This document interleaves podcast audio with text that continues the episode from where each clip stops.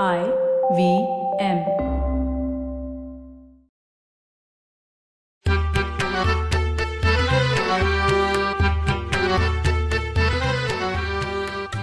नमस्कार मंडळी. मी डॉक्टर राजीव. आणि मी माणिक. माणिक परवाच आपण गदी माडगुळकरांची विसरता विसरेना ही कविता वाचली आणि तिचं अंतरंग उलगडलं. आज गदिमांच्या घरी आठवणीतून फेरफटका मारूया का? हो अगदी जरूर. त्यांच्या त्या घराबद्दल म्हणजे वाकडेवाडीतल्या पुणे मुंबई रस्त्यावरच्या त्या पंचवटीबद्दल खूपच ऐकलंय आपल्याला राजा मंगळवेडकर पंचवटीची सफर घडवणार आहेत. पण पंचवटीत राहायला जायच्या आधी माडगुळकर कुटुंब इथे आपल्या अगदी जवळ भांडारकर रस्त्यावरच्या पवार क्वार्टर्समध्ये राहत होतं. आता खूप जुन्या झालेल्या पवार क्वार्टर्सच्या बाहेर लावलेल्या फलकावर तसं लिहिलं आहे की इथून माडगुळकर कुटुंब पंचवटीत राहायला गेलं ते मात्र गदिमांच्या पत्नींच्या विद्या वहिनींच्या पुढाकारानं. हम्म. म्हणजे गदिमा म्हणजे अण्णा त्यावेळेला बरं का कामानिमित्त मुंबईत होते. आबासाहेब भोगावकरांच्या पुढाकारानं विद्यावहिनींनी हे घर पाहिलं. इंग्रजी आमदानीतल्या कोणी अधिकाऱ्यानं बांधलेलं. तसं पुण्यापासून लांब असलेल्या वाकडेवाडीत. चांगला ऐसपैस बांगला. आणि मोकळं अंगण पाहून विद्यावहिनींनी ते पसंत केलं. शुभ मुहूर्त पाहिला आणि त्या मुहूर्तावर तिथे मंगल कलश नेऊन सुद्धा ठेवला. हा आणि हे सगळं झालं बर का? ते मुंबईत असताना. मग काय? अण्णा परतल्यावर जेव्हा त्यांना हे कळलं की त्यांनी घर डोक्यावर घेतलं. अगदी विष्णूचं शांताकारम हे रूप विसरून नरसिंह अवतार धारण केला. पण शांत झाल्यावर त्यांनी वहिनींच्या निर्णयावर संमतीची मोहर उमटवली बंगला प्रशस्त होता. त्याचं वळण जुन्या इंग्रजी वळणाचं होतं. दणकट दगडी बांधणू मोठा वरांडा संगमरवरी लादी आणि चौरस हॉल. मागच्या बाजूला अन्नपूर्णेची रसशाळा. लांब रुंद जेवणघर आणि त्याला लागून परसदारी तुळशी वृंदावन. वर जायला अस्सल बर्माटिकचा सागवानी जिना दादरा.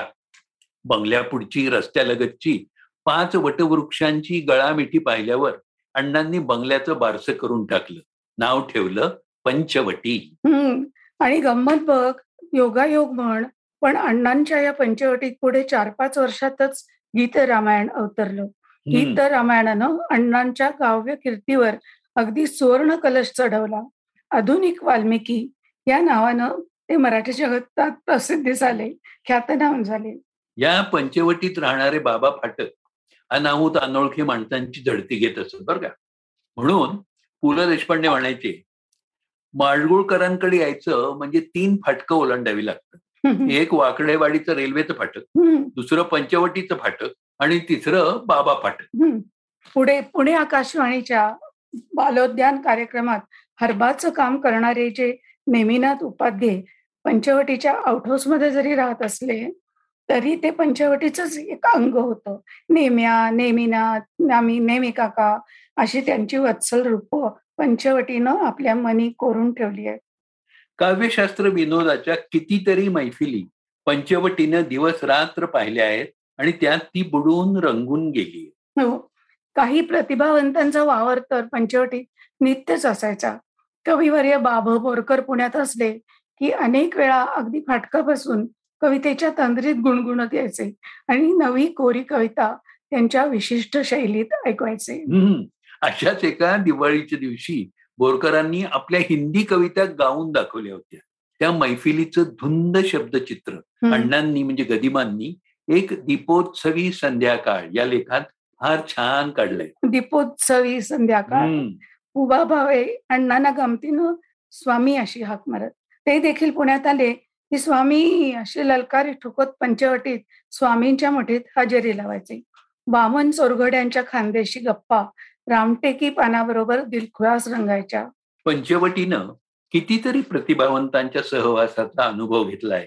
साहित्याप्रमाणे चित्रपटातली सामाजिक राजकीय क्षेत्रातली कितीतरी नामवंत मंडळी पंचवटीनं पाहिलेली आहेत.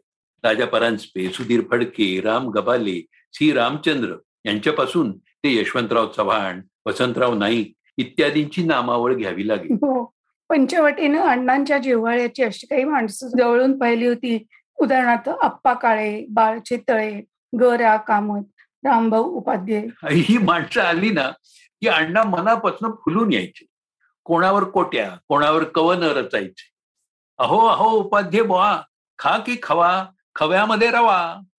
राम गबाले यांच्या आडनावावर कोटी व्हायचीच. ती देखील आवाज बदलून लचकत मुरडत आ हा राम ग बाले अशी. आणि मग हशात हशा. पण चारुपंत सरपोतदारांच्या भडीमारा पुढे अण्णा देखील गप्प व्हायचे बरं का. पंचवटीची रसशाळा गरजायची चारो पंतांच्या जिव्हाळ्याची प्रेमाची कट्यार पंचवटीच्या काळजात घुसलेली असायची ना. हम्म.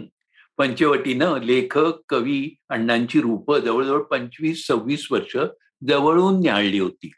पण राजकीय आणि सामाजिक जीवनातली त्यांचे आमदार प्रबोधनकार अनेक समित्यांवरील सन्माननीय सदस्य अशी ही विविध रूप पाहिली होती. आणि कौटुंबिक जीवनातले पुत्र पती पिता बंधू ही नाती घेऊनच ते पंचवटीत आले होते. आणि पंचवटीत ते श्वशूर आणि साप आजोबाई बनले होते. वडिलांच्या माघारी अण्णांनी कुटुंबाचं आलेलं करतेपण आपल्या रुंद खांद्यावर समर्थपणे पेललेलं पंचवटीनं पाहिलेलं आहे. लेखक कवी म्हणून अण्णांच्या यशाची चढती कमान पंचवटीनं डोळे भरून पाहिली आहे. लेखक म्हणून अण्णांना मिळालेला राष्ट्रपती पुरस्कार आणि पद्मश्री हा किताब पंचवटीनं सोनेरी फ्रेमसह आपल्या छातीवर अभिमानानं मिरवला आहे. कितीतरी चित्रपटांच्या कथा आणि गीतलेखनाची पारितोषिक पंचवटीनं आपल्या छताखाली सांभाळली आहे बरं का? कलशधारी स्त्रीची ब्रॉन्झची प्रतिकचिन्ह. इतकी जमा झाली आहे की अण्णा एकदा गमतीनं म्हणाले सुद्धा की पंचवटीत या बायकांचा बराच सुळसुळाट झालाय. अण्णांचा पंचवटीवर फार फार जीव होता लळा होता. पंचवटी आणि पंचवटीतले प्रियजन यांच्याविषयी अण्णांच्या मनात ओला हिरवा प्रेमाचा झरा झुळझुळत होता दरवळत होता. पंचवटीत अण्णा फार खुश असायचे. कधी कधी संध्याकाळी पंचवटीच्या अंगणात भली मोठी सतरंजी घा अंथरली जायची. पांढरे शुभ तक्के आणि पान तमाकूचं साहित्य मांडलं जायचं. बैठक तिथंच रंगायची. गतजीवनातल्या आठवणींना उजाळा मिळायचा. स्वभोवार नजर टाकत अण्णा म्हणायचे पंचवटीत कसं प्रसन्न वाटतं? तृप्त तृप्त वाटतं. पंचवटीच्या प्रसन्न वृत्तीत विद्याबाईंची प्रसन्नता मिसळून गेली आहे. ही बाई पद्महस्तिनी आहे. खरंच. विद्याताई सदैव हसतमुख असायच्या पंचवटीनं मुलांचा लढीवाळ गोंधळ आणि अण्णांचा सकारण अकारण रागाचा आरडाओरडा. पण विद्याताईंचा रागानं चढलेला स्वर क्वचितच कधी ऐकला असेल. अण्णा तर कामतीने त्यांच्याबद्दल म्हणायचे हा आमचा लाफिंग लेफ्टनंट आहे. काही वेळा बैठक परसातल्या तुळशी वृंदानाजवळ खुलायची. कितीतरी संकल्प तिथे शब्दाकार व्हायचे. अण्णांना त्यांच्या आईवर दोन हजार पृष्ठांचा सागा लिहायचा होता बरं. आणि त्या महाकादंबरीचं नाव ठेवायचं होतं जन्मदा. अण्णांच्या मातोश्री मोठ्या अभिमानानं अण्णांना म्हणत मग मी का साधी बाई आहे का? तुम्ही आणि व्यंकटेश यांच्यासारखा दोन दिग्गज लेखकांना मी जन्म दिलाय.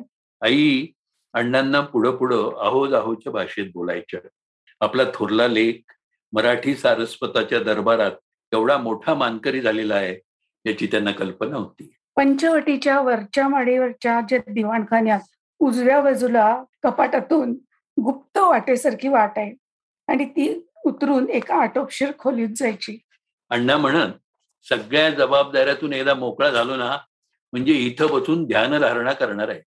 हे सगळे संकल्प विचार भावना कल्पना आता हवेत विरून गेलेल्या असल्या तरी पंचवटीच्या मनी मानसी मात्र दरवळत रेंगाळत असतील. पंचवटीनं अण्णांचा सगळा प्रपंचच आपल्या पदराखाली घेतलेला. त्यामुळे अण्णांचा सगळ्या प्रापंचिक सुखात आणि दुःखात तीही हसली गाईवरलेली आहे. मुलांच्या मुंजी भावा बहिणीचे आणि मुलांचे साखरपुडे लगीन गाई यात पंचवटी त्या त्यावेळी गजबजून आनंदून गेली आहे काही नातलगांच्या विरहानं दुःखी कष्टीही झाली आहे आणि अखेरचा तो भयंकर दिवस. चौदा डिसेंबर एकोणीसशे सत्याहत्तरची सायंकाळ. अकस्मात अण्णांचं प्राणपाखरू देहातून अनंतात विलीन झालं.